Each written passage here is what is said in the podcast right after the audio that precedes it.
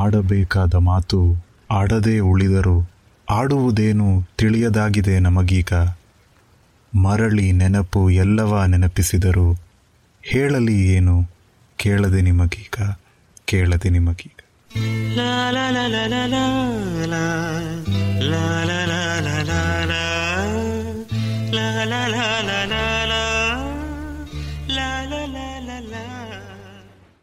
ಪ್ರಪಂಚದಲ್ಲಿ ಎಷ್ಟೋ ರೀತಿಯಾದ ಅಡಿಗೆಗಳಿವೆ. ನಮ್ಮ ಭಾರತದಲ್ಲಂತೂ ಒಂದೊಂದು ರಾಜ್ಯ, ಜಿಲ್ಲೆ, ತಾಲೂಕಿನಲ್ಲೂ ವಿಶೇಷವಾದ ತಿಂಡಿ ತಿನಿಸುಗಳಿವೆ.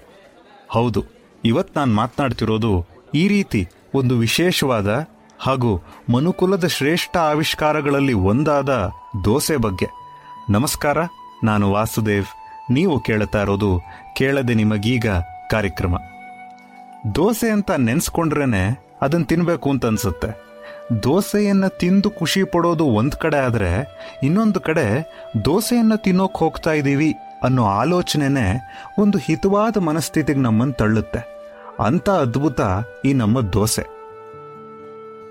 ದೋಸೆಯನ್ನು ಮೊದಲು ತಯಾರಿಸಿದ್ದು ನಮ್ಮ ಉಡುಪಿಯವರು ಅಂತಾನು, ಹಾಗೂ ಇನ್ ಕೆಲವು ತಜ್ಞರ ಪ್ರಕಾರ ತಮಿಳು ಪ್ರಾಂತ್ಯದಲ್ಲಿ ಅನೇಕ ಶತಮಾನಗಳ ಹಿಂದೆನೇ ದೋಸೆಯನ್ನು ಬಳಸ್ತಾ ಇದ್ರು ಅಂತಾನು ಮಾಹಿತಿ ಇದೆ.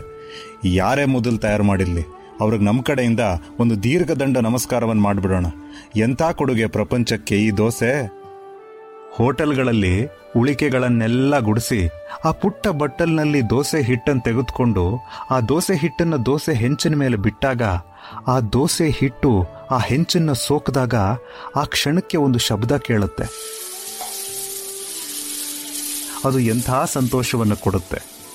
ನಾವು ದೋಸೆ ಚೀಟಿಯನ್ನು ತೆಗೆದುಕೊಂಡು ಆ ದೋಸೆ ಸಾಲಿನಲ್ಲಿ ನಿಂತು ನಾವು ತಿನ್ನಬೇಕಾಗಿರೋ ದೋಸೆ ತಯಾರಾಗೋದನ್ನು ನೋಡ್ತಾ ಅದು ಯಾವಾಗ ನಮಗೆ ಕೈ ಸೇರುತ್ತೋ ಅನ್ನೋ ಆಸೆಯಲ್ಲಿ ನಿಂತಿರ್ತೀವಲ್ಲ, ಆ ಸಮಯ ಬಹಳ ಕಷ್ಟವಾಗಿರುತ್ತೆ. ನಮ್ಮ ಜೀವನದಲ್ಲಿ ಎಂಥದೇ ನೋವು ದುಃಖಗಳು ನಮಗಿರಲಿ, ಒಂದು ಮೃದುವಾದ, ಗರ್ಗರಿಯಾದ ದೋಸೆ ನಮ್ಮ ಎದುರಿದ್ದಾಗ ನಾವು ಅದನ್ನು ಮುರಿದು ಚಟ್ನಿ ಜೊತೆ ಸೇರಿಸಿ ತಿಂದಾಗ ಎಲ್ಲವನ್ನ ಮರೆತು ಆ ಕ್ಷಣಕ್ಕೆ ನಮ್ಮ ಬದುಕು ಎಷ್ಟು ಚೆನ್ನಾಗಿದೆ ಅನ್ನೋ ಭಾವನೆಯನ್ನು ನಮ್ಮಲ್ಲಿ ಮೂಡಿಸುತ್ತೆ. ಮನುಷ್ಯ ಜನ್ಮ ಸಾರ್ಥಕವೇನೋ ಅಂತ ಅನಿಸ್ಬಿಡುತ್ತೆ. ಯಾರಾದರೂ ನಮಗೆ, ನಿಮಗೆ ದೋಸೆ ಏನಕ್ಕೆ ಇಷ್ಟ ಅಂತ ಕೇಳಿದ್ರೆ ಅವ್ರಿಗೆ ಏನು ಹೇಳೋಣ ಅಂತ ಅನ್ಸುತ್ತೆ. ದೋಸೆಯನ್ನು ಇಷ್ಟಪಡೋದಕ್ಕೆ ಒಂದು ನಿರ್ದಿಷ್ಟವಾದ ಕಾರಣವೇ ಬೇಕಾಗಿಲ್ಲ. ಬೆಳಿಗ್ಗೆ, ಮಧ್ಯಾಹ್ನ ಹಾಗೂ ರಾತ್ರಿ ಮೂರು ಹೊತ್ತು ದೋಸೆಯನ್ನೇ ತಿಂದು ಪುನಃ ನಾಳೆ ಬೆಳಿಗ್ಗೆ ಆದರೆ ಈಗೆಲ್ಲಿ ದೋಸೆ ತಿನ್ನೋಕೆ ಹೋಗ್ಲಿ ಅನ್ನೋ ಆಲೋಚನೆಯಲ್ಲಿ ನಾವಿರ್ತೀವಿ. ಆ ಮಟ್ಟಕ್ಕೆ ನಮಗೆ ದೋಸೆ ಇಷ್ಟ ಅಂತ ಹೇಳ್ಬೋದೇನೋ ಅಷ್ಟೇ. Like this Soch cast tune in for more with Soch cast app from the Google Play Store ಈ ದೋಸೆ ಸುತ್ತ ನಡೆಯೋ ಚರ್ಚೆ ಬಹಳ ಚೆನ್ನಾಗಿರುತ್ತೆ. ಉದಾಹರಣೆಗೆ ನಮ್ಮ ವಿದ್ಯಾರ್ಥಿ ಭವನ್ನಲ್ಲಿ ನಮ್ಮ ನಾಡಿನ ಅನೇಕ ಸಾಹಿತಿಗಳು ಕುಳಿತು ಅನೇಕ ವಿಷಯಗಳ ಬಗ್ಗೆ ಚರ್ಚೆ ಮಾಡ್ತಾ ಇದ್ರು ಅಂತ ನಾವೆಲ್ಲ ಕೇಳಿದೀವಿ. ಆಗನ್ಸುತ್ತೆ ಈ ದೋಸೆ ಏನು ಅದ್ಭುತ. ಅದು ಅಂತಹ ಸಾಹಿತಿಗಳನ್ನ ಒಂದು ಕಡೆ ಸೇರಿಸಿದೆ. ಅವರನ್ನ ನೋಡಿದೆ. ಅವರ ಆ ಚರ್ಚೆಗಳಲ್ಲಿ ತಾನೂ ಕೂಡ ಮೌನವಾಗೇ ಭಾಗಿಯಾಗಿದೆ. ಅಂದರೆ ದೋಸೆ ತನ್ನ ಸಾಹಿತ್ಯವನ್ನ ಮೌನದಲ್ಲೇನಾದರೂ ಹೇಳ್ತಿದೆಯೇನೋ ನಮಗೆ ಅಂತ ಅನ್ಸುತ್ತೆ.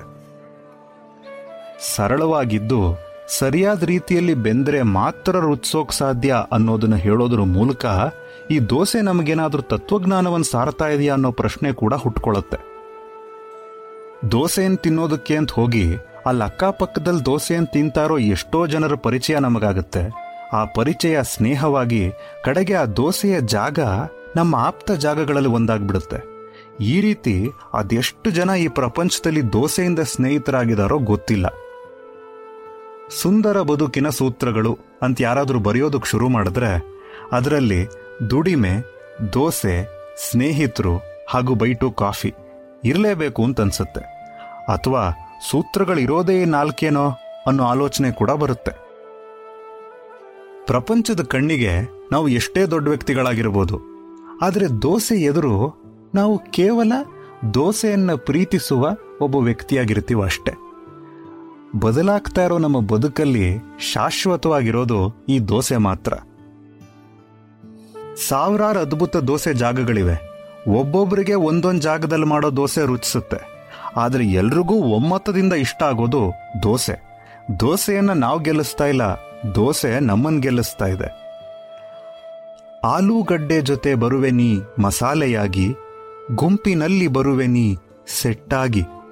ಬೆಂದ ನೋವ ಮರೆತು ಬರುವೆ ನೀ ಖಾಲಿಯಾಗಿ, ಸರಳವಾಗಿ ಬರುವೆ ನೀ ಪ್ಲೇನ್ ಆಗಿ ಮುಕ್ತ ಮನದಿ ಬರುವೆ ನೀ ಓಪನ್ ಆಗಿ ಸುದ್ದಿಯ ತರುವೆ ನೀ ಒಮ್ಮೊಮ್ಮೆ ಪೇಪರ್ ಆಗಿ ಊರುಗಳ ಜೊತೆ ಬರುವೆ ನೀ ಹಾಯಾಗಿ, ಮೈಸೂರು ದಾವಣಗೆರೆ ಜೊತೆಯಾಗಿ.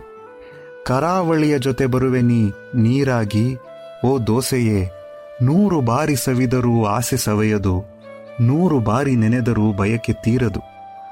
ಮುಂದಿನ ವಾರ ಮತ್ತೊಂದು ವಿಷಯದೊಂದಿಗೆ ಭೇಟಿಯಾಗೋಣ. ಅಲ್ಲಿವರೆಗೂ ಖುಷಿಯಾಗಿರಿ, ಆರೋಗ್ಯವಾಗಿರಿ. ನಾನು ವಾಸುದೇವ್. ನೀವು ಕೇಳ್ತಾ ಇರೋದು ಕೇಳದೆ ನಿಮಗೀಗ.